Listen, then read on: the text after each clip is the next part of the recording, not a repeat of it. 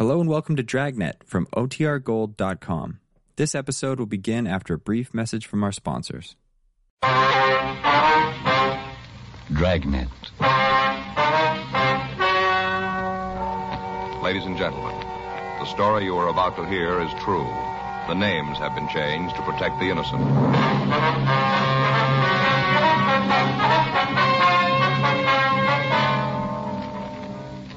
You're a detective sergeant. You're assigned a robbery detail. Three holdup men have robbed and beaten two supermarket operators in your city. You've got a good description of the thieves.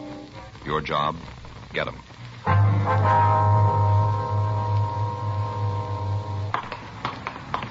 It was Tuesday, November 3rd. It was cold in Los Angeles. We were working the day watch out of robbery detail. My partner's Frank Smith. The boss is Chief of Detectives Thad Brown. My name's Friday. We'd gotten a hot shot call about a robbery, and it was 9.46 a.m. when we got to the corner of Lockwood and Barton Avenues. The Lockton Market. Officer back there. Yeah. Friday and Smith, Central Robbery. Oh, yeah, I'm Jackson, Unit 387. You answered the call? Yeah, we got here a couple of minutes ago. Where's the victim? Back room there. He's pretty bad off. Ambulance attendant's with him now. Mm-hmm. My partner's checking the neighborhood. If there's nothing you need me for, I'll give him a hand. Yeah, make a 211 report for you, Lee, will you? Right. Thank you. Looks like there was quite a fight. Yeah, stuff all over the place. Come on. Got in that bottle? It sure stinks. Yeah, you got to clean up these cuts. I'll try to hold still. Huh? Ow! Hey, take it easy, huh? Yeah, something you want? We're out of Central Robbery. Is this the victim? Yeah, a couple of cuts, nothing serious. Tell him about Andy. He's the one who really got it. Who's Andy? Yeah, the clerk. Pretty rough. Looks like it might be a fractured jaw. He's in the truck now. Now, let me get this tape on you now, huh? Ow! That should do it. Might be a good idea if you saw your doctor. Yeah, what about Andy? Uh, we're going to take him down to Georgia Street Receiving. You going to call me and let me know about it? Uh, it might be better if you called them. Yeah, okay. All right, see you guys, huh? Yeah, right. Yeah. Thanks. Yeah, yeah sure. Boy, that one guy really clouded me. Hurts. Mm-hmm. Wonder if you feel up to telling us what happened here. Three of them. Three. Came in and held up the place. Clouded me and Andy. Sure hope he's going to be all right. What's your name, sir? Cliff Hall. You own the store, do you? No, me and Andy run it, though. We'd like to buy it. What time did these men come in? Must have been around 9.30, around in there. Did you give the officers who answered the call a description of the men? Yeah, that was the first thing they asked me. Go ahead, please. I was getting the money ready for the bank deposit. Andy was back here stacking bottle cases. These three guys came in. First off, I thought they were customers. Yeah. A couple of them walked to the back of the place. I thought they were picking out stuff. The other one kind of stood around by the cash register where I was. Go ahead. Well, after he was there for a minute and I see the other two aren't picking up nothing, I asked him if there was something I could get for him. That's when he pulled out a gun. What about the other two? All worked like they had some kind of signal. As soon as the one in front pulled his gun, the other two did too. Fellow asked me to put all the money in a paper bag. Got the bag from up in front there. Took it right out of the stack and handed it to me. He said for me to put the dough in it. You recall his exact words? What? The way he said it, the words he used. You recall them? Let me see. I think it was put all the dough in this bag. Don't say anything. Just do as I say. That was the way he said. it. What'd you do then? Like he said. He had that gun pointed right at me. I could see the other two guys. I wasn't going to do anything but what he told me. I put the money in the bag. Mm-hmm. I thought they'd leave the place, but that's when Andy came out. I guess he wondered what the other two were after. You see, from where he was, he couldn't see the guns. Well, He walked out to them, asked if there was anything special they were looking for. Mm-hmm. What happened then? Well, then he saw what was happening. Saw the guns and he tried to throw the guys out. I don't know why he did it. Andy's like that. He gets an idea in his head and there isn't anything that'll shake it loose. He tied into those two guys, almost had them whipped, too, even with the guns. The guy that was with me saw what was going on and yelled back at him, told him not to shoot. He ran back and laid his gun alongside Andy's head. Oh, clouded him right along in here. Mm-hmm. Andy dropped like a sack of potatoes, and the three guys ran out of the store. how much money did they get, you know? Uh, I hadn't finished up with a bank statement yet. I'd just be guessing, but I'd say about eight thousand dollars. Might run to eight five, but that's about it. I see. Now, if you could just give us a description of the men. All three of them. If you could, yeah. The one who was with me must have been about five eleven, kind of dark complected, had straight black hair, What color were his eyes? brown. You have any marks or scars you could see? No. Clean shaven? Yeah, I had a real dark beard. Looked kind of like he had some kind of talcum powder on. Do you remember how he was dressed? Let's see. A dark blue suit, gray top coat, gray hat. Was he wearing a tie, do you know? Yeah, a gray tie with maroon stripes. You know, kind of diagonal, a thin tie. Anything unusual about him? Make it easier for us to identify him? No, I don't think so. How about the gun he was carrying? What kind was it?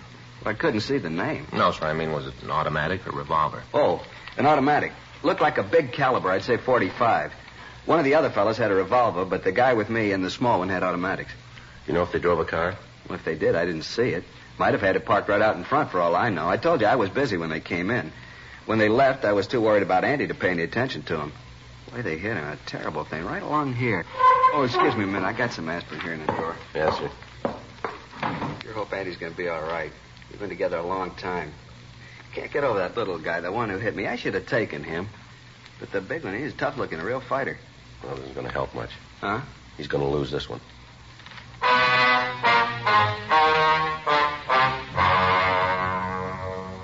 We got the descriptions of the other two men, and a supplementary local broadcast was gotten out. The two officers who'd answered the call found a woman in the neighborhood who'd seen three men leave the vicinity immediately after the robbery. She said that she was parked in a car half a block from the store on the same side of the street. She explained that about 9:20 a.m. a car had pulled into a parking place in front of her. She'd seen three men leave the car and walk down the sidewalk in the direction of the Lockton Market. About ten minutes later, the men came back to the car. They appeared to be in a hurry. One of the men was upset and arguing with the other two. She told the officers that they'd gotten into the car and driven off toward Hollywood Boulevard. We asked her to describe the three men. The description she gave us matched the one we'd gotten of the thieves. She gave us a description of the car, and another supplementary broadcast was put out. We asked her to come down to city hall to go through the mug books to see if she could give us a positive identification. The report from Georgia Street Receiving Hospital indicated that the victim of the slugging, Andrew Rich, was suffering from a fractured jaw and a concussion. He was given emergency treatment and removed to the county hospital. The crime lab crew came out and they went over the store for physical evidence. They were able to lift three partial fingerprints from the counter next to the cash register. Dean Bergman and Leighton Prince explained that the partials were not enough for identification, but that if we apprehended the holdup men, he'd be able to tell us if they'd left the impressions. 10:27 a.m. We took the victim Clifford Hall and the woman who'd seen the car to the mug room. They went through the mug books, but they were unable to come up with an identification. We had the stats office make a run on the MO. They came back with a list of 17 names of men who at one time or another had used the same method of operation. The list was split, and Sergeants Meade and Leitner worked with us in checking the names out. Thursday, 3:48 p.m. Frank and I got to the sixth name on our list. Jerry Evanston, that right? Yeah. Sure dark in this hall. We ought to wash the windows, let some light in. Yeah, here we are.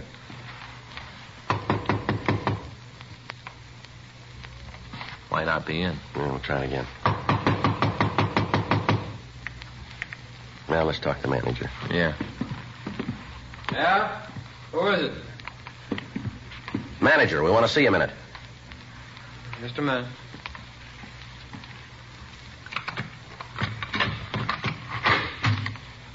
What do you want? I was asleep. Come on, Evanston, open up. Yeah, we can get out of here. Police officer, come on, come on, watch it, Joe. All right. All right, come on, Emerson, get up.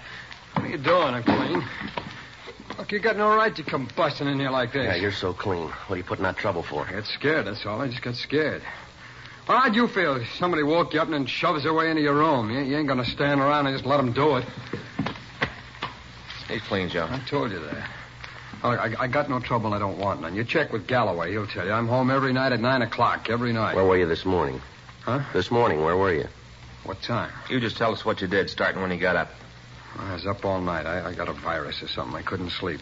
Take a look there in the dresser. You can see the stuff I've been taking. I haven't been out of this room, not for a couple of days. Can you prove that? Why? Can you? No, there wasn't anybody here. You get any phone calls? No. I don't know what this is all about, but you guys are leaning on me for nothing. Now, you talk to Galloway. He'll tell you I've been working. Well, look here. I'll show you. Where you. you going? I just want to show you something I got in the drawer. Well, you stay right there. I'll get it for you. Okay, I got nothing to hide. Take a look in the top drawer there, left-hand side. Yeah. These what you mean? Yeah, that's it. I'll take the rubber band off and look. You'll see I'm telling you the truth. There, you see? It's all the check receipts I've gotten from where I work. You, you look at them. I'm working every day, and I'm home at night, oh, nine o'clock every night. How about it, Joe? Yeah. There, you see? You haven't been out of this room all day, huh? Not a minute. Now, come on, what's all this about anyway? What are you guys after? We figured maybe you could tell us. Yeah? Oh, I'm sorry. Without you telling me what you want, there's nothing I can give you. You see any of the boys anymore? You mean the fellas I knew before I fell? That's right. Not if I can help it. I'm trying to stay away from them. See any of them lately? Yeah. Saw Alex a couple of days ago. Alex? Yeah. Alex Finley. I knew him when I was up in Q. He came in where I was working. Did you talk to him at all? All right. Just said hello. Passed a couple of minutes talking about some of the guys we knew. Seeing the rackets now? I don't know. Is he on parole? Yeah, I think so. Did he give you anything? Oh, a couple of rumbles, but if I turn them over to you, I don't want a credit for them. You don't know where you got them. All right. Alex tells me there's a gang that's going to start working here in town, market jobs. How many men?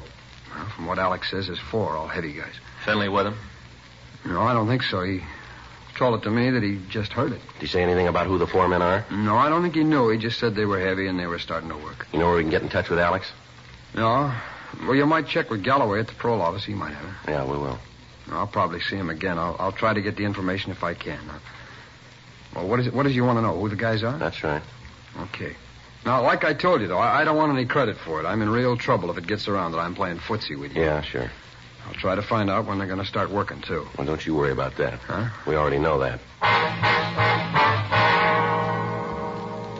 4:10 p.m. We got in touch with Fred Galloway at the state adult parole offices, and we checked on Jerry Evanston. From what the record showed, the story Evanston had told us was true. His parole officer had reported him working and apparently living up to the conditions of his release. We left him one of our cards and asked him to call us in the event he heard from Alex Finley. 4:21 p.m. We checked back into the office and we met with Sergeants Meade and Leitner. They told us that they'd checked out the names on their half of the list without result.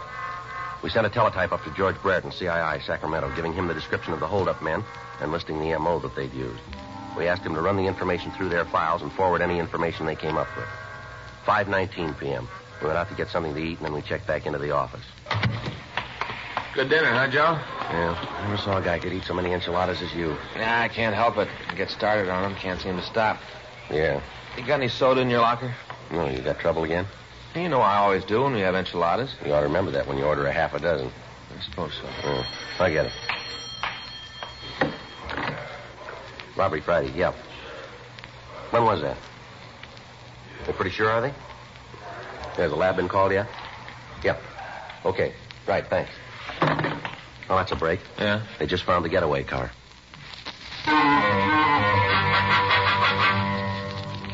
Six forty-seven p.m. We left the office and drove out to where the car had been found. It was parked on Lockwood Avenue, five blocks from the market that had been robbed. The radio car officers who'd spotted it had called the office immediately when they saw a brown paper bag in the back seat bearing the printed name Lockton Market. A crew from Leighton Prince came out and went over the car. They were able to come up with a single print from a man's index finger. Bergman compared it with the partials found at the market. They matched. We checked the white slip in the car and found that the vehicle was stolen. The report on it had been filed at 10:37 a.m. that morning. We talked with the people in the immediate vicinity, but none of them were able to tell us anything about the people who'd parked the car. However, we did come up with an elderly man who told us that he'd seen three men get into another car at about 9:45 that morning. He said that he remembered it because the driver of the car had pulled into a parking space and stopped the motor. Another automobile had parked directly in front of the car, and the driver of the first machine had moved so that there was no one in front of him. The man went on to say that a few minutes after the driver pulled into the second parking place, three men had come around the corner, gotten into the car, and the four of them had driven off. The witness was unable to give us a description of the car other than to say that it was a late model Plymouth or Ford. The only description he could give us of the men was that one of them was large and was wearing a gray top coat and a hat, and that one of them was small. 8.40 p.m. Frank and I went back to the office and checked out for the night. The following morning at 8.02 a.m., I checked back in for work. Hi, Joe. Morning. Kind of cold out. Yeah. You look happy this morning. I didn't sleep a wink last night, Joe. Not a wink. What's the matter? Stomach. Next time I even think about eating enchiladas, stop me, will you, Joe? Yeah, sure. Any mail come in? I don't know. I just got in. There's an ad here from that store over on West 6th. They're having their annual sale. Yeah? I want to try to get over there. Like to get me a new suit for Christmas. Yeah, there's a special delivery from Brereton. Huh. Probably those mugs we asked for. I'll see. Yeah, there's six of them. You want to get in touch with Cliff Hall? We can drive over and have him take a look at them. Yeah. You got any other pictures? Yeah, we can mix them up. I'll call Hall. Okay. I sure hope we get an ident. We haven't got much to go on. Well, there's got to be a break someplace. We got to find it. From what Finley said about the gang starting up operation, doesn't sound like just one job. No. They start on a string, they can do a lot of damage. Well, it doesn't give us much choice, does it? No. We got to get to them. 8.27 a.m. Frank and I left the office and drove over to talk to the victim, Cliff Hall. We showed him the mug shots George Brereton had sent us. He picked one out and said that he was positive that the man in the picture was the one who'd held him up. The name on the mug shot was Harold Bishop. According to the record Brereton had sent us, Bishop had been convicted twice on violation of 211 PC, armed robbery. 9.20 a.m. We drove over to the county hospital and showed the pictures to the other victim, Andrew Rich. He picked the mugshot of Bishop as the suspect who'd robbed and beaten him. The notation on Bishop's picture gave us the information that he was on parole at the time. We returned to the office and put in a call to Fred Galloway at the state adult parole office. Yeah, Fred, this is Joe Friday. Mm-hmm. Yeah, fine. We'd like some information on a Harold Bishop. San Francisco number 82609. 26. That's right. Male, white, Caucasian. We got a mug from Brereton. No, he says he's on parole. Yeah, if you will. Thanks a lot. Checking the master file now. Mead and Leitner are standing by if we need them. When we get this address, we're going to have to move fast. Yeah. Yeah, Fred. When was that? Well, how's his report there? I see. No, I don't know. Yeah, I suppose. Right, Fred. Thank you. Well, you can tell Mead and Leitner to relax. Bishop's got an out-of-state parole. He's living over in Phoenix. Well, he still could be getting into California. No, not likely. Huh? Fred checked with his parole officer. Yeah. He's got a job, and he's been reporting to his parole officer every month.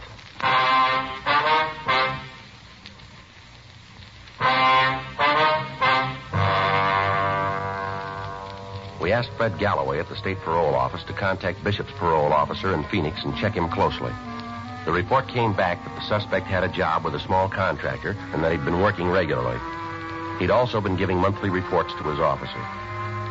We'd had a suspect identified by two of his victims, and yet if the information we'd gotten was correct, it would have been a physical impossibility for him to have committed the robbery. We got a copy of his jacket and looked over his past record. We found that Bishop had been arrested for armed robbery the first time 18 years previously. He'd been brought to trial and acquitted. The next arrest was 10 months after his trial. He'd been convicted and served six years at San Quentin. He'd been released, and within six months, Bishop had been picked up again. This time he was sent to Folsom Penitentiary. While he was there, he appeared to be a model prisoner, and after serving four and a half years, he'd been placed on parole. After leaving the prison, he'd requested and been granted an out-of-state leave. In checking Bishop's M.O., we found that it matched exactly that of the thieves who'd held up the Lockton market. The time of approach was the same. The number of men used was the same. The method of leaving the scene was exact. We had a suspect, and yet he couldn't have committed the crime. Three weeks passed. On Saturday, November 26th, the thieves hit again. In checking with the victims, they identified the mugshot of Bishop. We put in a long distance call to the Phoenix Police Department and asked them to check on the suspect. We got word back that he was in their city. They told us that he wasn't at work due to a virus infection. They went on to say that they'd checked with his landlady and that she'd told them that Bishop hadn't left his apartment at all on the day of the theft. Monday, November 28th, we got our first break in the case. I'll get it. Robbery, Smith. Yeah. Oh, yeah, Jerry. Uh huh. You sure about that? Where? Uh huh. How about the rest of them? Yeah, just a minute. Toss me that pad, will you, Yeah, Joe? here you go. Okay, Jerry. Go ahead. Yeah. Mm-hmm. How do you spell it? L-A? L-E-A-H-Y? Uh-huh, I got it. Mm-hmm. You know the address? Yeah. Okay, thanks, Jerry. We'll get in touch with you. Right. Jerry Evanston, remember the guy we talked to over on South 7th? Yeah? Well, the way he tells it, we aren't too far off. How do you mean? He saw Bishop in town last Saturday.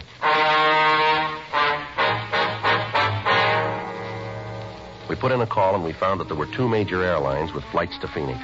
The flight time they listed was one hour and 35 minutes by air. If Bishop caught the last flight leaving Phoenix, he could arrive in Los Angeles at 11:20 p.m. the night before he planned to commit a robbery.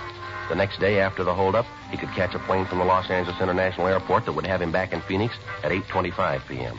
By doing this, he would be absent from his work only one day, and he could schedule his flights so as not to hit on the days when he had an interview with his parole officer.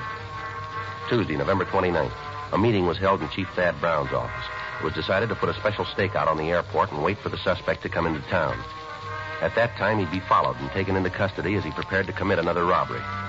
The names of the three other men Jerry Evanston had given Frank as having been involved in the holdups had been checked through R&I. All three of them had arrest records. Surveillances were placed on their homes and they were kept under constant watch. Monday, December 12th, 11:15 p.m. Frank and I relieved the stakeout at the airport. There's a bench over there. We can keep all the gates in view. Yeah.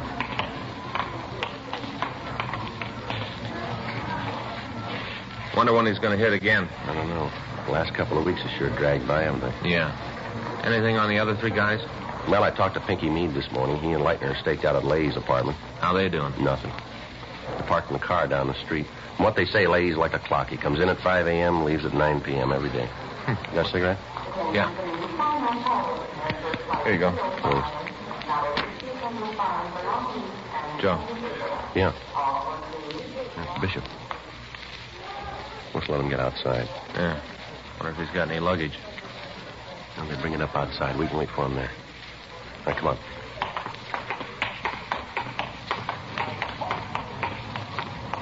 You see him? Yeah, there he is.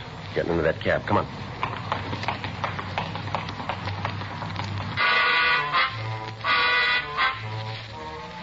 Frank and I got in our car and followed the cab taken by the suspect. We followed him out of the airport grounds and then up La Brea Avenue. The cab turned right on Washington Boulevard and headed for downtown Los Angeles. We pulled up to a stoplight. Still got him? Yeah, he's still up ahead, in front of that blue Mercury. See him? Yeah. You got the number of the cab? Mm-hmm. 2974.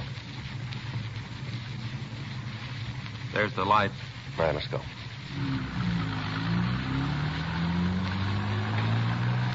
Better try to pick it up a little, Frank. Cab's pulling away from us. Yeah.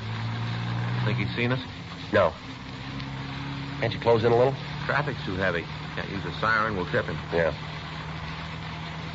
Still see him? Yeah. There's a break. Guy ahead's making a right turn. Now we're right behind the cab. Yeah. I'll close in now. Good. Watch it, Frank. That guy pulling out of the alley. Hold on.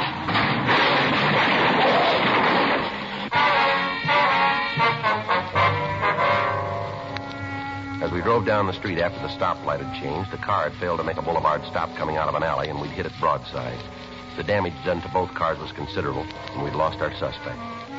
Frank got to a phone and called the office. He gave them the number of the cab that Bishop was in and asked for a traffic investigation car. The office started a search for the missing suspect. Lieutenant Jack Smyers told us to proceed to the apartment of Tom Leahy to wait for further development.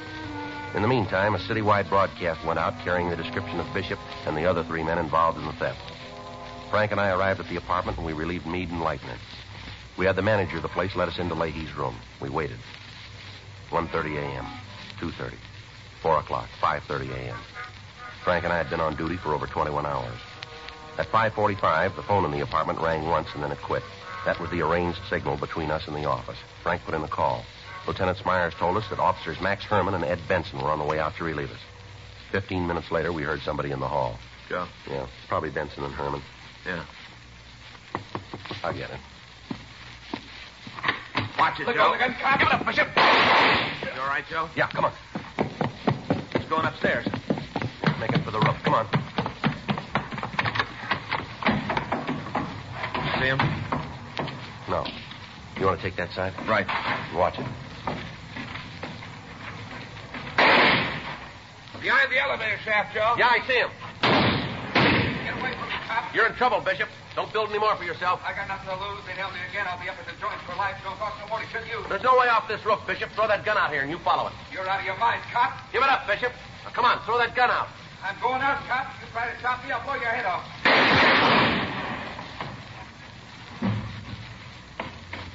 You all right, Joe? Yeah. How is he? Now I better call an ambulance. Yeah. What's that fill out of his pocket? Wait a minute. Something he'll never use. Yeah? Airplane ticket to Phoenix.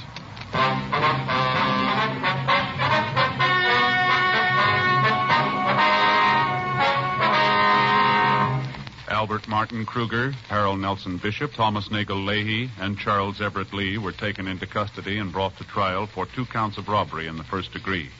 They were convicted and received sentence as prescribed by law. Robbery in the first degree is punishable by imprisonment in the state penitentiary for a period of not less than five years.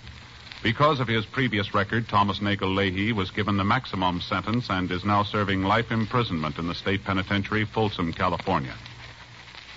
Dragnet is a presentation of the United States Armed Forces Radio Service.